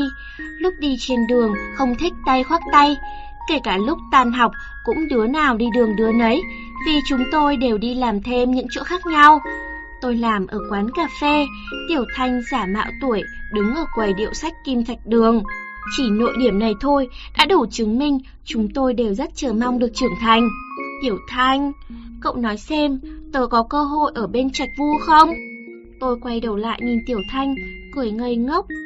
Mới tiết 2 mà cậu đã bắt đầu nằm mơ giữa ban ngày rồi à? Có còn nhớ buổi chiều phải kiểm tra cổ văn quan trị với cả văn hóa Trung Quốc cơ bản không? Tiểu Thanh làm ra vẻ không chịu nổi. Tôi vẫn cười ngây ngốc. Tiểu Thanh nói chẳng sai. Nhưng Trạch Vu, dù chỉ mới trao đổi hai lần, vẫn chiếm lĩnh tâm trí tôi, khuấy tung thử văn ngôn trong sách giáo khoa, biến chúng thành vô số con nồng nọc. Không được, cứ thế này mình chỉ có thể thi vào trường dân lập thôi. Mình phải cần cù học hành, phải thi đỗ vào đại học giao thông, như vậy mới làm hậu bối của anh Trạch Vu được. Tôi lầm bầm một mình, lấy lọ dầu gió ra hít mạnh một hơi, tinh thần phấn chấn hẳn lên. Cơ hội chỉ dành cho người chuẩn bị tốt. Nói đi cũng phải nói lại. Tư Huỳnh, Đại học Giao thông là trường bên khối khoa học tự nhiên đấy. Cậu biết học khối xã hội thì có thể thi vào những khoa nào chưa? Tiểu Thanh cầm bút chọc vào lưng tôi nhắc nhở. Tôi ngẫm lại. Phải, mình chưa bao giờ nghĩ đến vấn đề này. Có lẽ tại tiềm thức của mình cảm thấy mai sau mở được quán cà phê là rất hay ho rồi, không hề tính tới chuyện trong trường đại học không có khoa cà phê. Tiểu Thanh lôi trong ngăn kéo ra một cuốn sách dài bịch. Đây là cuốn giới thiệu vắn tắt về các trường đại học do lớp phụ đạo phát cho chúng tôi tuần trước. Tôi cũng bắt đầu lấy cuốn sách của mình ra, hai đứa trụng đầu nghiên cứu. Các khoa thuộc khối xã hội bên Thanh Hoa tương đối nhiều này.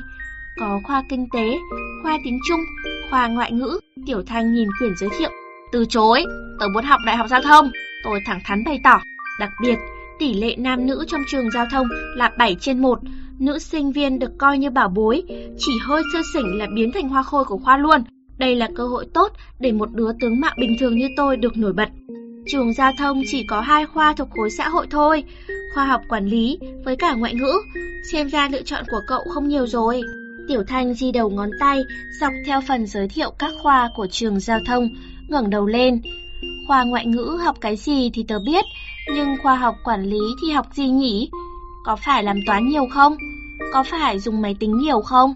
Tôi không kỳ thị môn tiếng Anh, nhưng bắt học một mạch 4 năm liền thì tôi không hứng thú cho lắm. Còn bốn chữ khoa học quản lý vừa dễ lý giải lại vừa rất khó lĩnh hội ý nghĩa. Xem ra phải điều tra cẩn thận một phen, hòng kiên định chí hướng của mình mới được. Nhưng bốn chữ này hình như hơi quen quen. Tôi chìm vào trầm tư, lục tìm trong óc, xem rốt cuộc mình đã nghe thấy bốn chữ khoa học quản lý này ở đâu. Tiểu Thanh lật sách đọc tiếp, dừng lại ở chương về Đại học Đài Loan và Đại học Chính trị Quốc gia. Giống như hầu hết các học sinh cấp 3, Tiểu Thanh muốn rời khỏi quê hương đến nơi khác học tập trong giai đoạn đại học, trải nghiệm cuộc sống xa nhà. Vì vậy, các trường Thanh Hoa, Giao thông, Sư phạm Tân Trúc, Trung Hoa đều không nằm trong phạm vi cân nhắc của cậu ấy. Tôi vốn dĩ cũng có suy nghĩ ấy, nhưng cuộc đời này liệu có được bao lần tim đập rộn ràng, nói chẳng lên lời. Tôi chưa yêu bao giờ, nhưng tôi biết một người có tín ngưỡng với tình yêu hẳn sẽ trân trọng từng thời khắc trái tim rung động, sau đó dũng cảm truy tầm lần tiếp theo, rồi lần tiếp theo nữa. Trạch Vu Trạch Vu chính là tình yêu mà tôi theo đuổi. Nếu không, tôi đã không bước vào quán đợi một người mà anh thường hay ghé đến. Nếu không, anh đã không ghé đến đợi một người uống cà phê Kenya từ trước khi tôi xuất hiện. Chúng tôi xuất phát từ những cảnh đời khác nhau, đã được số mệnh định sẵn sẽ gặp gỡ ở điểm nào đó. Điểm nào đó ấy có lẽ chính là ở nơi đây. Vì vậy, tôi phải ở lại Tân Trúc, ở lại quán cà phê nơi chúng tôi gặp gỡ, nghĩ cách thi vào đại học giao thông. Nếu không, tôi sẽ vĩnh viễn không biết được đáp án. Ê, cậu lại ngây ra rồi kìa! Tiểu Thành cầm bút xóa gõ vào đầu tôi, đánh thức tôi khỏi giấc mộng hưởng phấn giữa ban ngày.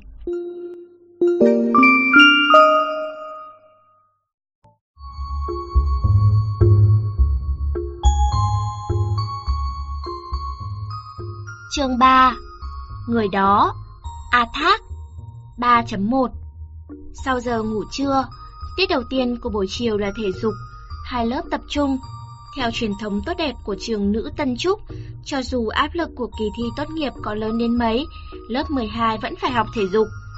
Nhưng hôm nay hơi đặc biệt, sau tiếng chuông, thầy giáo thể dục bụng béo nần nẫn, mặt mũi không khác gì ông Hồ Tu Trương bán cơm thịt hầm, lại tập trung hai lớp chúng tôi ở diệt sân thể dục điểm danh. Cả bọn ngồi trồm hỗn ra đó, không ai hiểu vì sao.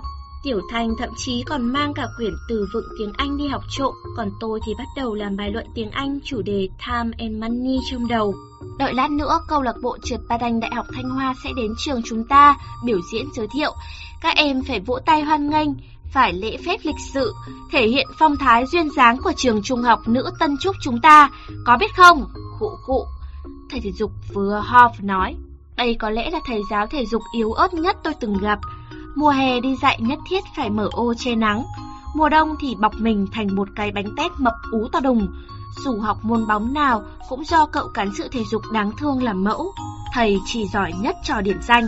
Anh trai cậu không phải cũng ở câu lạc bộ Patanh à? Tiểu Thanh giơ cùi trọ lên thúc tôi. Anh Tấu học trường đại học Trung Hoa cơ. Tôi gật đầu rồi lại lắc đầu. Lúc này bên ngoài cổng trường vang lên tiếng động cơ xe máy. Một đám các anh chàng lồng ngồng, trông có vẻ hơi bẽn lẽn, cầm giấy chứng nhận hoạt động ngoại khóa đi qua cổng bảo vệ, tiến về phía này. Mỗi người bọn họ đều đeo một cái túi to tướng. Cả đám người đông đúc chỉ có hai cô gái. Lớp trưởng hô vang. Chào mừng các anh chị! Chúng tôi đồng loạt vỗ tay. Một anh tóc xoăn, giống như người da đen, dẫn đầu các thành viên câu lạc bộ, vẫy tay về phía chúng tôi chào hỏi. Tôi phát hiện thấy Tiểu Thanh đang cười, đoán là cậu ấy cười nhạo mái tóc kỳ quái phô trương của anh ta. Chào các em, anh là chủ nhiệm câu lạc bộ trượt patin Đại học Thanh Hoa. Hôm nay rất vui mừng được đến trường trung học nữ ưu tú nhất thành phố Tân Trúc để giới thiệu môn thể thao trượt patin này cho mọi người. Mọi người đều gọi anh là A Bộc, giống như mái tóc của anh vậy, ha ha. Anh chủ nhiệm cười khan, thật đúng là ghê chết thì được. Tiếp sau đấy, anh A Bộc chỉ huy các thành viên câu lạc bộ bắt đầu dạy từ việc mặc đồ bảo hộ thế nào cho chính xác. Bọn họ lấy trong ba lô ra những đôi giày trượt patin và đồ bảo hộ mòn vệt, đầy vết chảy xước, đồng thời so sánh các nhãn hiệu khác nhau. Nhưng Tiểu Thanh và tôi chỉ muốn xem bọn họ biểu diễn các chiêu trò. Mà lúc này, trong đầu tôi dường như có thứ gì đó cứ muốn trồi lên, nhưng lờ giờ mãi vẫn chưa thấy bóng dáng. Cậu làm sao vậy? Vẫn còn một tuần nữa mới đến kỳ cơ mà. Tiểu Thanh đẩy nhẹ tôi một cái. Không biết, hình như tớ có một chuyện gì rất tức cười mà mãi không nhớ ra nổi. Tôi nói, mấy sinh viên trường Thanh Hoa đang giảng giải cách giữ thăng bằng. Một anh để tóc hơi dài, không đeo kính, làm mẫu cho hậu quả của việc không giữ thăng bằng. Anh ta trượt ngã như thể cố ý gây cười, khiến mấy đứa con gái trong lớp cười ố cả lên. Chủ nhiệm câu lạc bộ A Bộc cũng cười. Cuộc đời của anh vừa biểu diễn té ngã cho các em đây, vừa hay chính là một chuỗi dài những cú vấp ngã. Anh ấy là nhân vật truyền kỳ của Đại học Thanh Hoa bọn anh đấy. à Bộc nói, mấy thành viên đang làm mẫu bắt đầu cười trộm. Đám bạn cùng lớp tôi đều tò mò lắng nghe. Anh chàng vừa biểu diễn trượt ngã kia, ngượng ngùng đứng dậy, gỡ mũ bảo hiểm bằng nhựa xuống, vẻ mặt bối rối. Mắt tôi từ từ mở lớn, thì ra... à Bộc cười cười, tiếp tục giới thiệu anh chàng ngượng nghịu kia. Anh này tên là A Thác, chữ Thác trong mộc thôn Thác Tai. Nhưng mà A Thác còn lợi hại hơn cả mộc thôn Thác Tai nữa. Hồi học cấp 3, A Thác có bạn gái, quen nhau được hơn năm rưỡi. Bạn gái của anh ấy không ngờ lại bị một cô nàng lesbian cướp mất. A Thác đã bị đả kích nặng nề, từ đó mất đi phong độ đàn ông. Ngã một lần không sao gượng dậy được nữa, phải không nhỉ? Cả bọn đều cười ồ lên, Tiểu Thanh còn ngã lăn ra cả đất, bầu không khí nhất thời sôi nổi hẳn. A Thác ngượng ngùng gãi gãi mái tóc rối bù của mình, mặt đỏ bừng lên. Anh, anh đúng là đồ ngốc, anh ta không phải là A Thủ, tên anh ta là A Thác. Tôi lầm bẩm tự nói một mình. Sau đó tôi cũng nhớ ra, bạn gái cũ của A Thác chính là học khoa khoa học quản lý ở Đại học Giao thông, khởi điểm cho mọi đầu dây mối sợ. Trong tiếng cười của mọi người, ánh mặt trời chiếu lấp lòa trên chiếc mũ bảo hiểm bằng nhựa của A Thác đang cầm. A Thác, một anh chàng đã bị tước đoạt hết khí khái đàn ông trong một tiếng cười nhạo tích tụ bao năm tháng của mọi người. 22 tuổi, cuộc đời huy hoàng đã kết thúc trước thời hạn.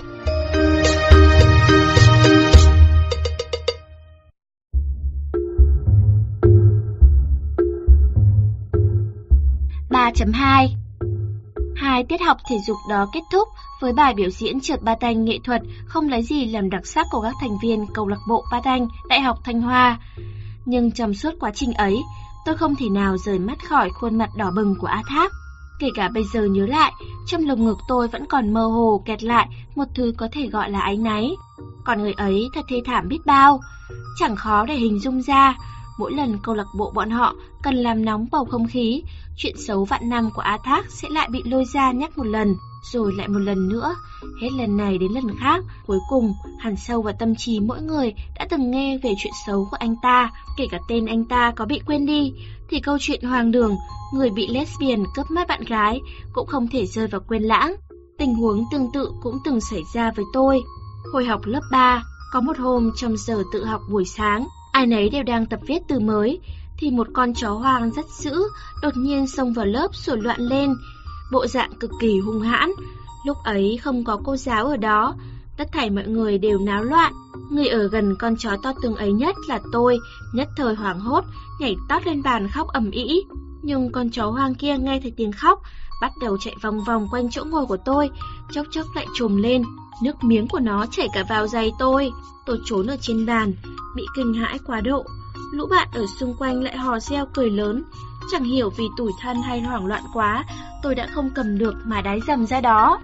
Trước mặt 50 bạn cùng lớp, váy của tôi loang lổ một mảng, vở bài tập trên bàn cũng ướt sũng. Còn chó to tướng kia chắc thấy áy náy, cụp đuôi bỏ chạy mất tích.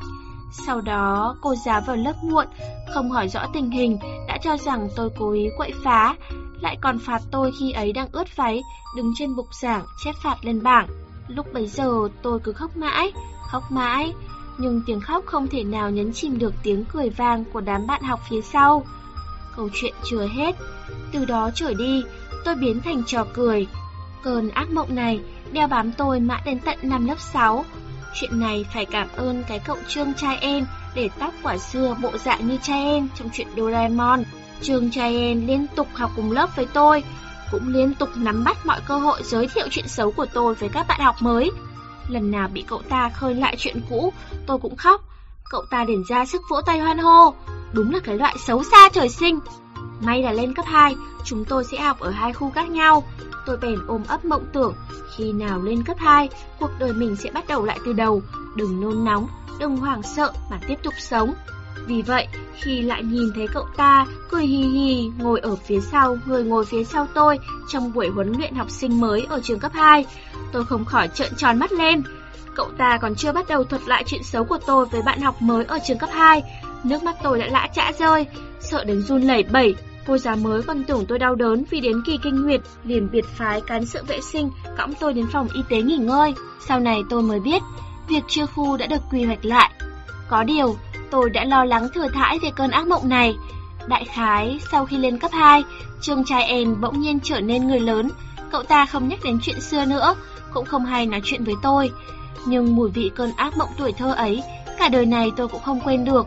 Người gây ra chuyện mất mặt chưa chắc đã xấu, mà chính người luôn tua ngược lại những ký ức không vui ấy rồi cười nhạo mới thật là độc ác xấu xa. Tôi không thể là loại người đáng ghét như vậy được.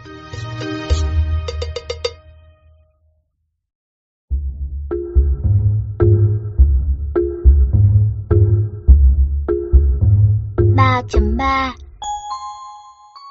Thời gian nghỉ giải lao sau tiết thể dục, trên đường quay về lớp, mọi người vẫn sôi nổi thảo luận về chuyện xấu của A Thác.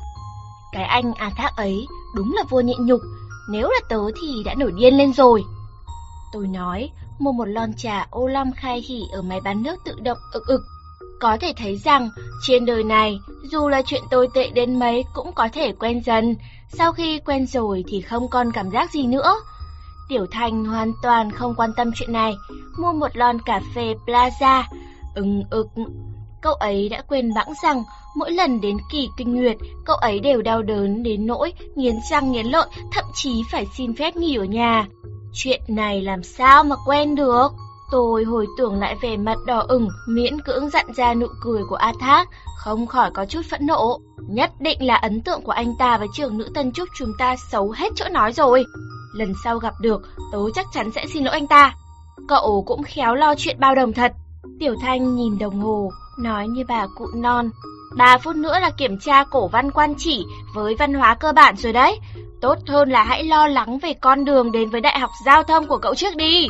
Kết quả, ông trời dường như đã nghe thấy những lời sụp sôi căm phẫn của tôi. 7 giờ tối, quán cà phê đợi một người đã kín cả 8 bàn khách. Có người đọc sách, người xem tạp chí, người lại lấy sách ngoại văn ra gặm. Tôi đeo tạp dề đồng phục màu trắng vào, nhân lúc lưu lượng khách chưa nhiều lắm, bèn học Albert cách lấy tỷ lệ thích hợp các loại hạt cà phê khác nhau để phối chế, rang sấy ra cà phê trộn có mùi vị ổn định. Ví dụ như cà phê Golden Beach chính là tổ hợp của hạt cà phê châu Mỹ Latin cao cấp với hạt cà phê Indonesia. Sau đó lại dùng hạt cà phê Ý đã rang sấy để dẫn ra cảm giác hơi ngọt ngọt. Cà phê Verona thì là sự hòa trộn giữa 80% cà phê Yukon Blend thêm vào 20% hạt cà phê Ý đã rang sấy để tăng thêm cảm giác tầng lớp trong khẩu vị. Đương nhiên, còn cả loại cà phê trộn đặc biệt do Albert tự mình nghiên cứu ra nữa, cô cũng không hề giấu giếm mà dốc túi truyền thụ hết cho tôi. Albert giỏi quá đi, sao lại biết trộn ra thứ cà phê thơm thế này được chứ? Tôi hít hà loại cà phê trộn bằng bí quyết độc đáo của Albert. Công thức bí mật này là tuyệt phẩm, bao gồm 5 loại hạt cà phê hỗn hợp, rồi thêm vào một ít caramel. Chẳng phải nhờ đám khách dỗi việc kia huấn luyện hay sao? Bọn họ cứ kêu gào, gọi ra những cái tên quái dị. Tôi đây liền mạnh dạn pha ra mùi vị mới cho họ uống, coi như chuột bạch miễn phí. Không ngờ, có vài tác phẩm sáng tác tại chỗ ngửi thấy cũng không tồi. Albert bỏ bánh xốp vào lò nướng, điều chỉnh thời gian. Ra là thế, tôi uống ngụm cà phê pha bằng công thức bí mật của Albert. Tuy còn lâu mới đạt được trình độ có thể bình phẩm về chất lượng, nhưng ít nhất tôi cũng nếm ra được món này uống ngon hay không. Vị giác có tầng lớp rõ ràng. Albert có tin sở thích uống cà phê của mỗi người có liên quan đến việc anh ta là người như thế nào hay không? Tôi hỏi, trong lòng nhớ đến trạch vu chỉ uống cà phê Kenya. Tin chứ? Vẻ mặt Albert rất ngầu. Chỉ nghe bọn họ gọi bệnh tên cà phê là biết trong đầu đám nhạt nhẽo ấy chứa thứ rác rưởi gì rồi. Ánh mắt cô liếc về phía vua gọi lung tung ngồi ở góc 75 độ mé bên trái. Vua gọi lung tung hôm nay gọi bậy một cốc cà phê, bệnh khủng bố thành thị. Phát giác ra chúng tôi đang nhìn ông ta, liền đắc ý giơ cốc cà phê Albert pha bậy hướng về phía này, đá lông nheo cười cười, muốn phóng điện giật chết Albert. Em nói thật đấy, mấy người nhật nhẽo lại thích gọi lung tung kia, đương nhiên không tính. Tôi thì thào nói, Albert làm ở đây lâu như vậy rồi, có quan sát được một số hiện tượng không? Ví dụ như người hay gọi món sô-cô-la vụn liệu có phải hơi trẻ con? Hay là người mùa đông vẫn gọi cà phê đá thì cá tính hơi cố chấp? Ừ, kiểu kiểu như thế ấy. Sao tôi biết được? Tôi làm gì có thời gian nghiên cứu xem người uống cà phê mình pha có tính cách như thế nào?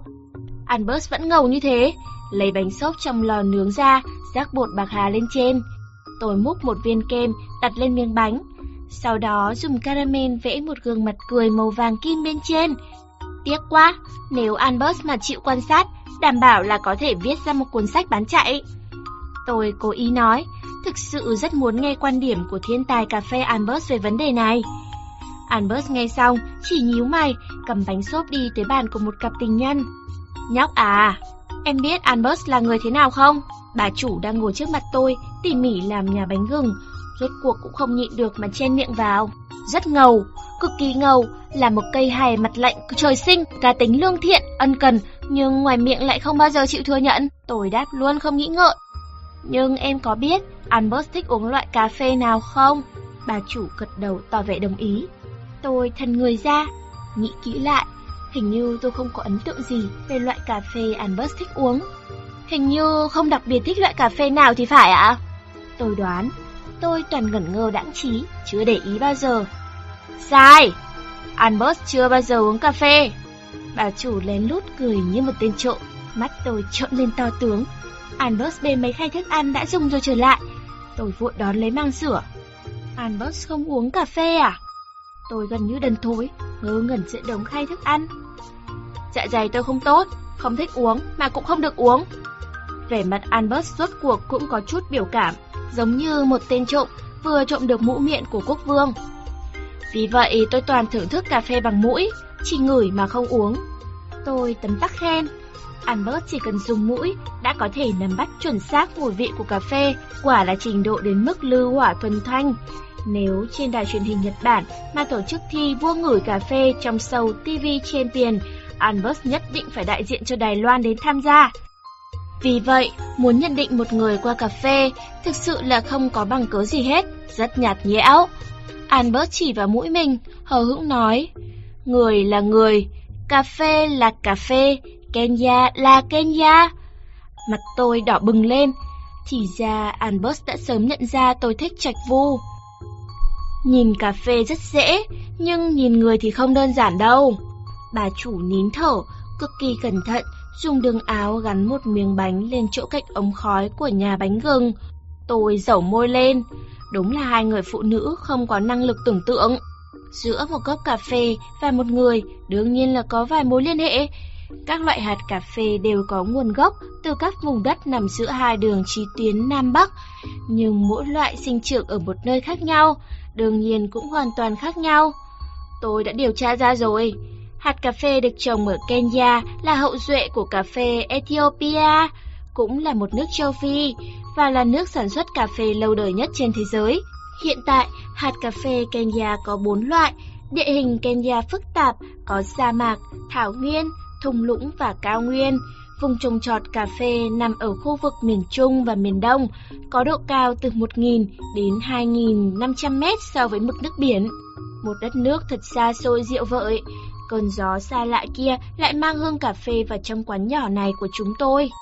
Trạch Vu đặc biệt thích uống cà phê Kenya, xét trên một tầng ý nghĩa nào đó, tượng trưng cho việc giữa Anh và đất nước Kenya xa xôi, một vùng đất nào đó có độ cao trên 1.000 mét so với mực nước biển, thậm chí là một cây cà phê nào đó đã nảy sinh mối liên hệ. Mối liên hệ này vừa xa xôi vạn dặm, lại vừa gần kề ngay miệng cốc, Kenya đang có mối kết nối nào đó với một tố chất nào đó trong nội tâm trạch vu hoặc là đang phản ứng qua lại. Tôi kết thúc bài luận trường thiên của mình. Sau này khi nào điền nguyện vọng, em nên thử xem xét đến khoa triết. Bà chủ bật cười. Tôi chẳng tỏ thái độ gì. Để lý giải những chuyện kiểu này, cần đến một nhân tố rất quan trọng, chính là thiên tư. Đinh đong. Mở cửa ra, lại đóng vào Cặp mắt Albert trợn to, sau đó nhanh chóng thu nhỏ lại, vẻ mặt tự hồ thoáng biến đổi trong khoảnh khắc ấy. Đang lau thìa dĩa, tôi ngẩng đầu lên. Ở cửa là ba anh chàng, trong đó có một gương mặt vừa lạ vừa quen. Gương mặt ấy hơi có vẻ lúng túng. Một chân toàn bước ra khỏi quán, nhưng chân còn lại thì cứ chôn chặt một chỗ. A Thác! Tôi nhận ra ngay tức thì. A Thác cúi gằm đầu, tựa như khó khăn lắm mới hạ được quyết tâm, cùng hai người bạn tiến vào. Hai người này hình như không phải người của câu lạc bộ trượt bát anh. Tôi không thấy bọn họ trong giờ thể dục chiều nay. Khéo thật, em biết một trong ba anh chàng vừa mới vào, chính là cái anh tóc hơi rối, mắt nhỏ nhỏ, da ngăm đen kia kìa. Tôi nói, đợi bọn họ đến quầy ba gọi đồ. Ba người nhóm A Thác ngồi trên ghế sofa mềm ở mé trái, ngay sau lưng vua gọi lung tung. Thế à? Giọng Abus vẫn rất bình thản. Anh chàng ấy cũng có thể coi là một nhân vật truyền kỳ đấy. Vì... Tôi nói được nửa chừng, liền kịp thời nuốt lại, bởi tôi phát hiện ra mình đang cười. Mặt A Thác vẫn cúi gằm xuống, thấp, rất thấp. Không hiểu sao, tôi chợt thấy mềm lòng. Chính vì nhìn thấy tôi, nhận ra tôi là một trong các nữ sinh buổi chiều nay, nên A Thác mới cảm thấy lúng túng bất lực thế sao? Nhất định là vậy rồi, Nhất định anh ta cho rằng lúc này trong đầu tôi đang xoay chuyển câu chuyện xấu mặt kinh điển, bạn gái thằng ngốc này bị lesbian cưa mất. Vì vậy, đang âm thầm khó xử. Vì sao? Albus nhìn ngôi nhà bánh gừng trước mặt bà chủ, hỏi. Um, không sao cả. Tôi áy náy nói, suýt chút nữa em đã biến thành cái loại độc ác, không biết nghĩ đến người khác mà em vẫn căm ghét nhất rồi. Tôi véo má mình một cái thật mạnh, như để tự trừng phạt. Sau đó nhớ ra lời hứa với chính bản thân hôm nay, tôi hít thở sâu. Mỗi lần có quyết định quan trọng, tôi đều hít thở sâu để bổ sung dưỡng khí và dũng khí. A Thác chậm chậm đứng lên, vén vén tóc, thấp thoáng sau lớp tóc mái rối loạn, thần sắc anh ta rất ảm đạm. Xem ra vừa nãy tôi không nên nhận ra anh ta, ánh mắt tôi bây giờ hẳn đã gây tổn thương sâu sắc cho người khác. A Thác bước đến, Tôi áy náy không dám nhìn thẳng vào anh ta, không khí trong lồng ngực xì hơi sạch sẽ. Xin chào quý khách, xin hỏi anh muốn gọi gì ạ? Tôi lấy làm tự trách, rất muốn xuề tay ra cho A Thác đánh vào lòng bàn tay để chút giận. Hai cốc caramel macchiato cỡ vừa, một nước ép kiwi, hai bánh xốp hoa quả, một pizza hải sản cỡ nhỏ. Giọng A Thác nghe có vẻ hơi gượng gạo. cảm xúc của tôi đột nhiên dâng trào. Cả nhóm ba người cùng vào cơ mà. Tại sao lại cứ phải anh ta đi gọi đồ? Sắc mặt còn khó coi như vậy, làm tôi lúng túng sắp tắc thở đến nơi đây này. Vâng, làm ơn đợi 10 phút. Tôi nhận tiền, mở máy tính tiền, vẫn không dám nhìn A Thác. A Thác nhận lấy tiền trả lại của tôi, sau đó đứng yên không nhúc nhích, không có vẻ gì là muốn quay về chỗ ngồi, cứ lì ra trước quầy ba, cố ý dùng áp suất thấp khiến tôi áy náy đến chết hay sao? Được thôi, tôi đây đã tự hứa với lòng thì nhất định sẽ hoàn thành. Tôi hít sâu một hơi, ngẩng đầu lên, nhìn A Thác đã ngoảnh mặt sang bên cạnh. Xin lỗi, hôm nay... Giọng tôi càng lúc càng nhỏ, không phải vì dũng khí lại lần nữa vỡ tan, mà vì nhận ra A Thác căn bản không hề nghe tôi nói. Ánh mắt anh ta nhìn chằm chằm vào người bên cạnh tôi, Albert. Albert cũng nhìn A Thác, ánh mắt toát lên vẻ bình tĩnh khó tả. Vẻ bình tĩnh này khác hẳn với vẻ lãnh đạm thường ngày của Albert. Vẻ bình tĩnh này là kiểu bình tĩnh tựa hồ đã chuẩn bị sẵn sàng, chỉ đợi thời cơ thích đáng là lấy ra ứng phó. Loan Loan, cô ấy thế nào? A Thác mở miệng, âm điệu khẩn thiết đến mức cả người xa lạ như tôi nghe cũng thấy sinh lòng cảm động. Loan Loan rất khỏe, Albert khẽ gật đầu. Trên gương mặt A thoáng hiện ra một nụ cười. Nụ cười thoáng qua ấy giống như một tia sáng xanh rạng rỡ, lặng lẽ ló ra trên bầu trời sâm xì mây đen. Cảm ơn cô. Nửa thân trên A hơi nghiêng về phía trước, không ngờ lại còn cúi người cảm ơn. Albert đẩy nhẹ gọng kính bằng nhựa màu đỏ, một cử chỉ trả lễ hiếm hoi. Sau đó A Thác xoay người, đúng vào khoảnh khắc ấy, tôi vỡ lẽ, hiểu ra mọi chuyện từ nãy đến giờ. Tôi biết em muốn nói gì. Giọng Albert rất nhẹ, không giống cô thường ngày. Anh ta là một truyền kỳ đáng thương phải không? Có lẽ nỗi bất hạnh của anh chàng ấy, một phần phải tính lên đầu tôi. Lúc này đây không biết nên nói gì nữa. Cô nàng lesbian cướp bạn gái từ thời cấp 3 của A Thác thì ra chính là Albert. Sát thủ của cánh đàn ông, cô nàng lesbian cướp đoạt tình yêu trong truyền thuyết. Albert, có cảm thấy áy náy không? Tôi há hốc miệng. Trong tình yêu, không có chỗ cho áy náy. Albert nói.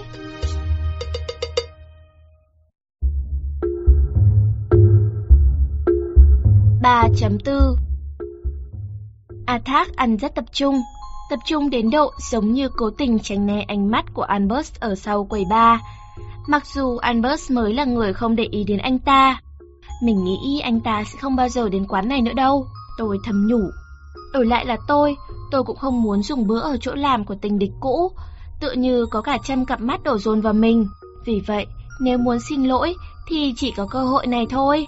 Hai người bạn của A Thác cũng chú ý thấy vẻ dị thường, không nói không rằng của anh ta, nên bắt đầu hỏi han.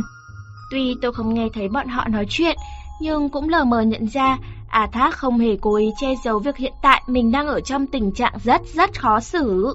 Hai người bạn đều của anh ta đều không sao kiềm chế được phá lên cười lớn, khiến sắc mặt A Thác đỏ bừng. Thật là không thể tha thứ nổi. Trong lòng tôi đột nhiên dâng lên một cơn giận dữ, chỉ trực chờ bùng phát. Chẳng lẽ A Thác chưa bao giờ nổi xung với bọn họ sao? Tôi không do dự thêm chút nào nữa, sải bước rời khỏi quầy bar, hùng hổ đi tới bên cạnh họ. Hai tên kia cười sang sặc, nhưng cũng chú ý thấy cạnh bàn mình xuất hiện một thiếu nữ dũng cảm, buộc tóc đuôi ngựa, đeo tạp dề trắng. Vì vậy vừa cười, ngẩng đầu lên nhìn tôi. Vì vậy vừa cười, vừa ngẩng đầu lên nhìn tôi. Không được cười A Thác nữa. Anh không biết cười nhạo người khác như vậy là sẽ làm anh ấy tổn thương thế nào à? Có phải A Thác không bao giờ nổi sung lên với các anh nên các anh cảm thấy làm vậy cũng chẳng can hệ gì không? Tôi bừng bừng phẫn nộ, trỏ vào mũi A Thác. Chỉ nhìn thôi cũng biết anh này rất lương thiện, không nhẫn tâm nổi cáu với các anh. Nhưng các anh lại coi sự quan tâm của anh ấy là lẽ đương nhiên mà liên tục bắt nạt người ta. Như thế là rất đáng ghét, rất đáng ghét. Nếu các anh im lặng, chú ý lắng nghe cẩn thận sẽ phát hiện ra trái tim A Thác đang gào khóc đấy. Bọn họ thôi không cười nữa, ngượng ngùng nhìn tôi, cái dĩa trong tay cắm sâu vào bánh xốp. Còn A Thác thì há hốc miệng ra, không dám nhúc nhích. Với lại, các anh có biết cô nàng lesbian cướp bạn gái của A Thác là người như thế nào không? Tôi càng nói càng bất bình. Cô ấy là lesbian thông minh nhất, lợi hại nhất, giỏi nhất mà tôi từng thấy. Kể cả là bạn gái của các anh, nếu lọt vào mắt xanh của cô ấy thì cũng không thoát đâu. Đến lúc ấy, các anh có thích bị cười như vậy không? Đến lúc ấy, các anh có phong độ được như A Thác khi ở cùng bạn bè không? Tôi bắt đầu ăn nói lung tung, nhưng Albert đích thực là một người rất thần kỳ. Bọn họ ngơ ngác nhìn nhau, sắc mặt đỏ bừng, hoàn toàn chiến bại. Thình lình, tôi lại nhụt chí. Hình như không phải tôi đến xin lỗi, mà là đến để gây thêm phiền phức cho người ta. Xin lỗi, hôm nay lúc anh đến trường trung học nữ Tân Trúc, bọn em đã cười nhạo anh rất bất lịch sự, mong anh lượng thứ cho. Tôi hít sâu một hơi, chắp hai tay trước ngực. Không không, anh thực sự thực thực sự không biết mình như vậy sẽ gây ra cảm xúc bất mãn cho em hoặc mọi người. Người xin lỗi phải phải là anh mới đúng. À Thác vội nói. Đoạn vỗ vỗ vai hai người bạn rồi rít nói không việc gì. Tôi nghĩ bọn họ sẽ để tâm đến sự đường đột của tôi ngày hôm nay. Tốt nhất là có thể phát tán những lời tôi nói ra ngoài để bầu không khí xung quanh A Thác trở nên thân thiện hơn. Nhưng nhìn nét mặt hoảng loạn của A Thác, tôi không khỏi hơi giận anh ta. Nếu không phải tại tính cách hèn yếu ấy, làm sao anh ta bị cười nhạo lâu đến thế? Anh ta nếu như không bị cười nhạo lâu đến thế, sẽ không tạo ra tình thế khó xử, tôi phải khom người nhận lỗi ngày hôm nay. Anh nói cũng đúng, từ ngày hôm nay, anh cũng nên biết tức giận một chút. Bạn tốt thực sự sẽ không vì anh nổi cáo lên mà rời bỏ anh. Thật không hiểu nổi anh sợ cái gì nữa. Tôi tức tối, chừng mắt nhìn hai người bạn của A Thác. Bầu không khí hơi đông đặc lại. Tôi đứng, bọn họ ngồi, sau đó đều không ai nói gì, không biết nên làm thế nào cho phải. Tôi gần như cảm nhận được kim dây đồng hồ đeo tay chuyển động. Tích tắc, tích tắc. Xin lỗi, tôi đã quá hung hăng rồi. Các anh chưa gặp nhân viên phục vụ nào hung hăng như vậy đúng không? Tôi chỉ tay vào mũi mình, dứt khoát cúi đầu nhận sai thêm lần nữa. Không đâu, bọn anh cũng có lỗi, vừa nãy em nói cũng đúng. Một người bạn của A Thác bệ lễ nói. A Thác thì đứng dậy, lung túng chỉ hai tay ra. Tôi ngẩn người, giơ tay ra theo, để hai tay A Thác nắm chặt lấy. Hôm nay rất cảm ơn em. Có điều, tất cả đều tại anh không tốt, anh sẽ chú ý kiểm điểm sự yếu đuối của mình. A Thác nắm tay rất chặt, vẻ mặt thành khẩn nói lời xin lỗi. Không, tại em đường đột quá. Tôi cảm thấy tay mình ngâm ngẩm đau, vội vàng nói. Anh muốn uống cà phê gì? Em mời, tay nghề không cao lắm, mong anh thông cảm. Mỗi khi tôi phạm lỗi, trăm lần như một đều là kiểu xin lỗi này. Không cần, bình thường anh không uống cà phê. A Thác vội lắc đầu, chỉ cốc nước ép kiwi. À, một người không uống cà phê. Tôi lại lỡ mất cơ hội mượn cà phê để hiểu về cá tính của một người. Đặc biệt là anh chàng cao lớn, vừa lương thiện vừa nhu nhược ngay trước mặt này. Tôi thực tình rất tò mò, một anh chàng như vậy sẽ có mối liên hệ với chủng loại cà phê nào? để góp phần giúp tôi xây dựng một biểu đồ quan hệ giữa cà phê cá tính. Vậy thì kể từ hôm nay đi nhé, chỉ cần anh đến, em sẽ mời anh một cốc cà phê. Còn hôm nay, cứ thử uống mocha em vừa học được cách pha đã. Tôi cười cười, tuy rằng A Thác có thể sẽ không bao giờ bước chân vào quán này nữa. Giữa người với người, thật là đáng tiếc như vậy đấy.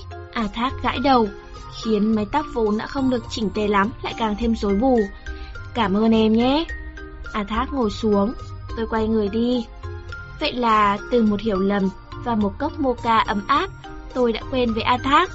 Một anh chàng thẹn thùng đến mức gần như không có cá tính, nhưng lại sở hữu nụ cười thành khẩn, xanh thăm thẳm, 22 tuổi.